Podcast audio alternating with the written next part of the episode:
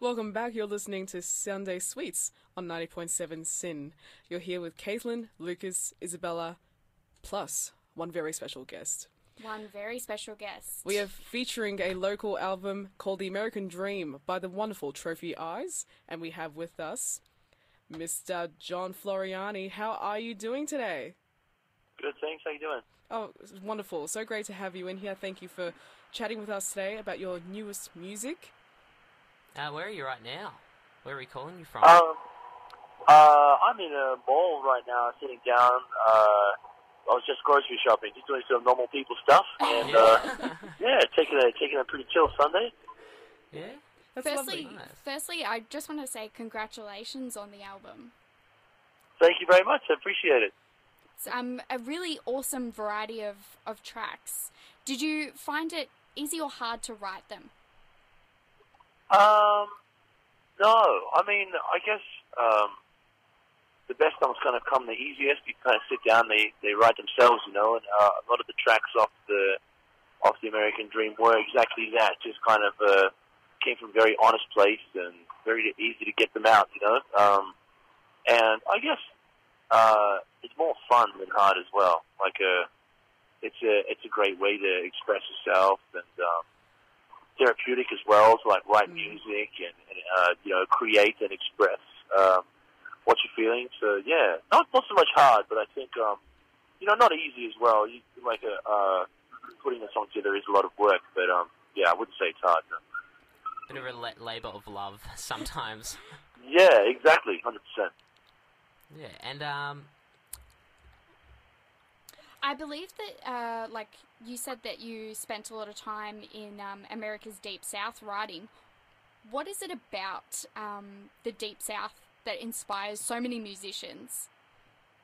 Um, that's a good question. I think, you know, I think there's something really uh, special and romantic about the Deep South.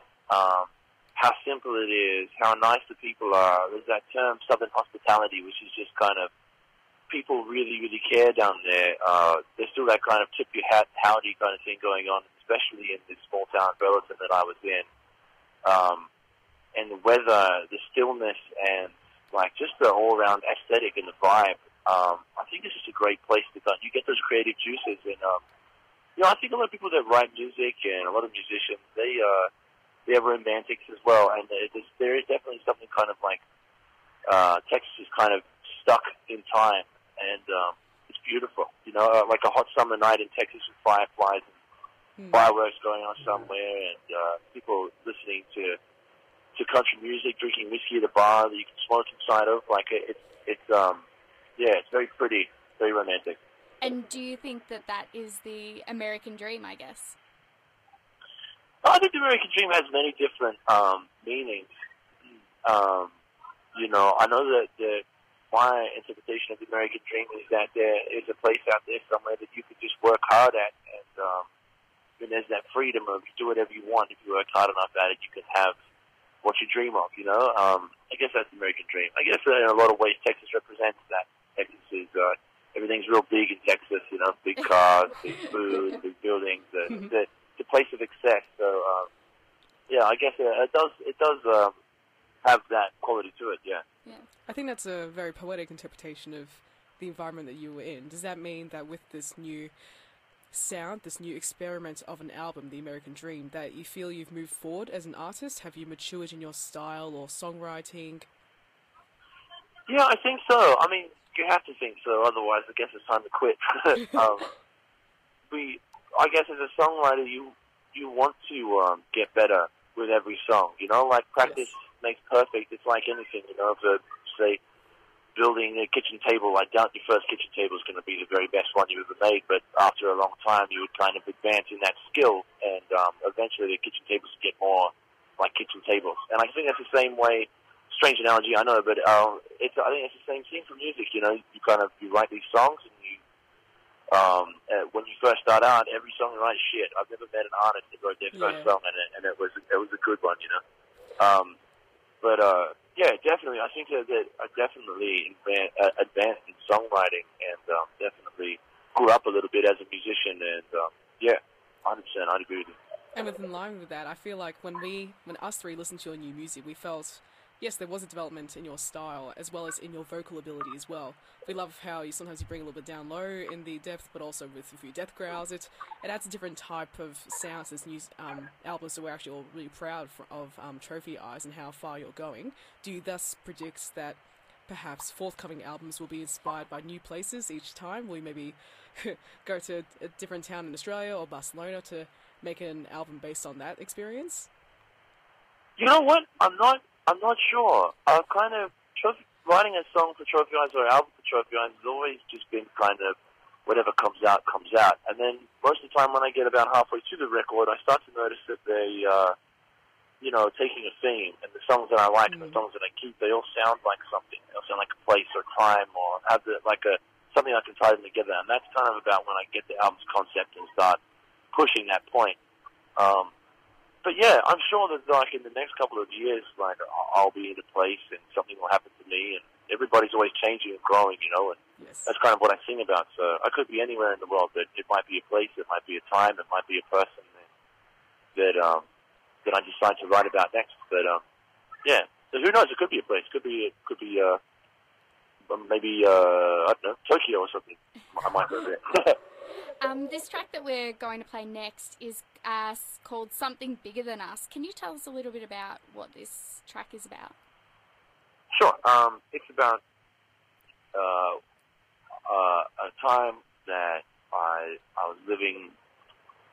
Well, I wouldn't say by myself, but in a share house, um, like a, a very large terrace house. And was a train track up front of my house. And uh, I remember one morning I was going to uh, going to go and buy.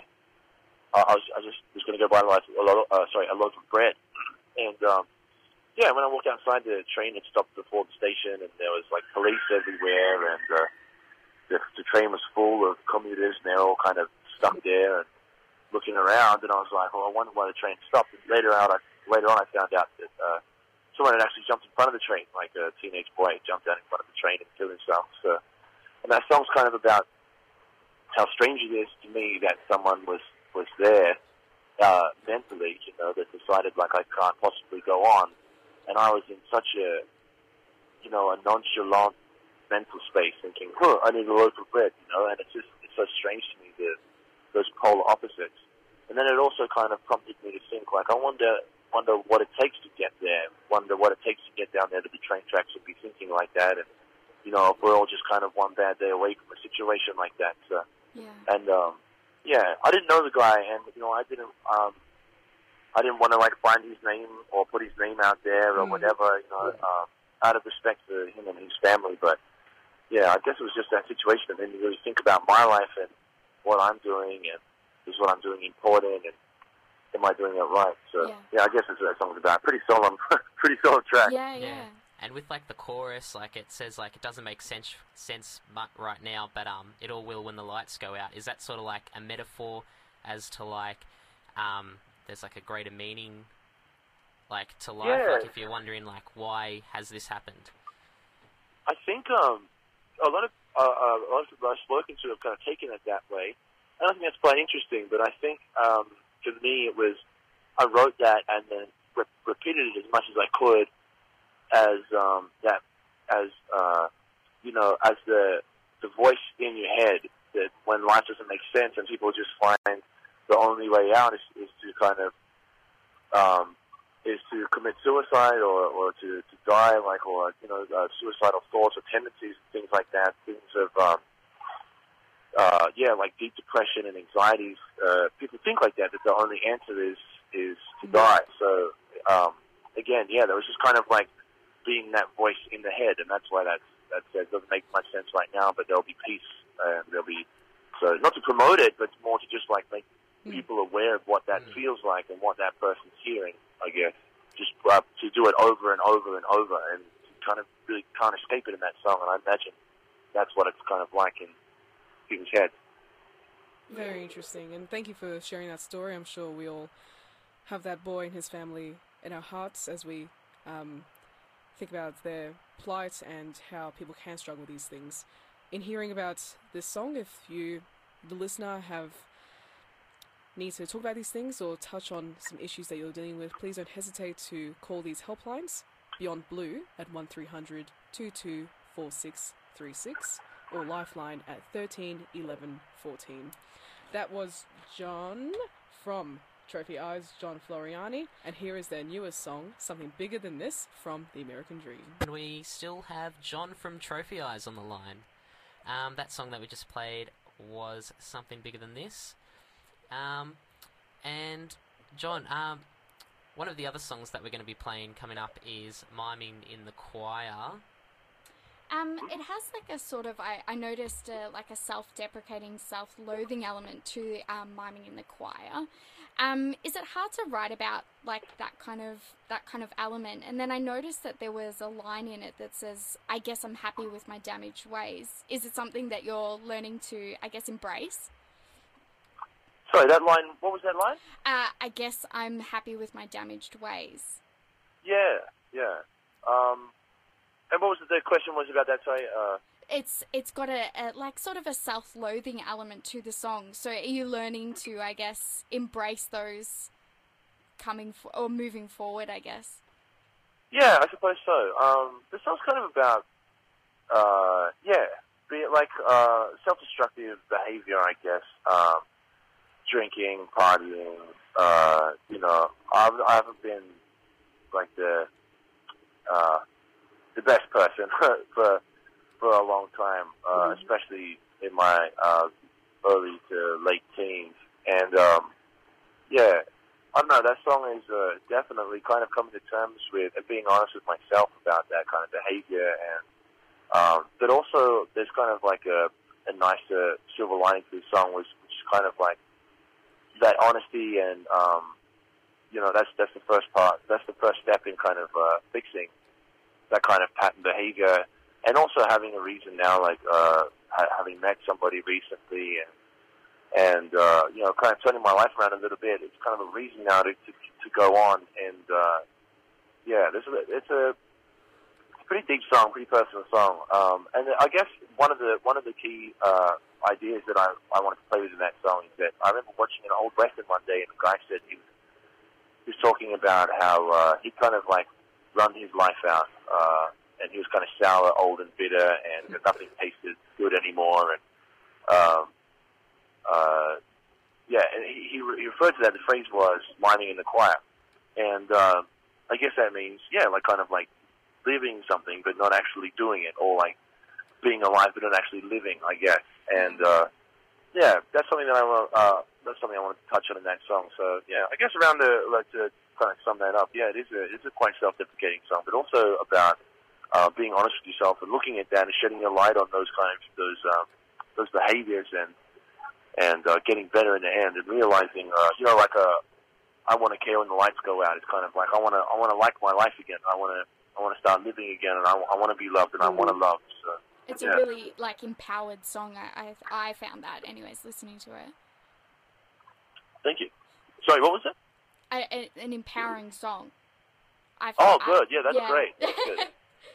yeah, and um, just looking at your calendar, uh, so you guys will be like heading overseas, doing like a, a little bit of a world tour sort of thing um, playing uh-huh. at a few festivals around the world, and then you're also coming back to Oz to do uh, a headline tour for the album in uh, October.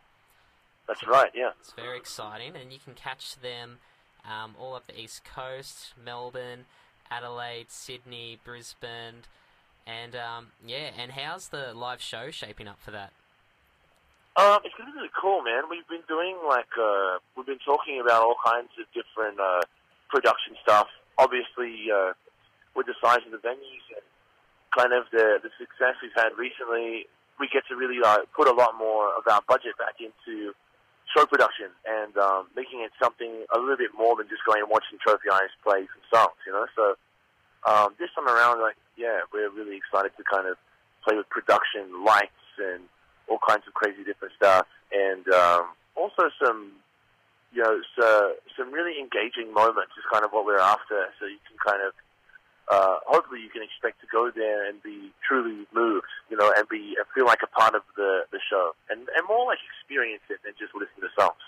That's our goal. Well, that sounds like a wonderful thing to witness, and I hope everyone checks out Trophy Eyes and John Floreani on all of those socials. to check out their shows, learn more about their music. We thank you so much for joining us Thank on Sunday so Sweets. John. Great talking about your music and learning about the artistry, and wish you all the best for the future. Thank you very much. It's sweet of you. Thanks for having me.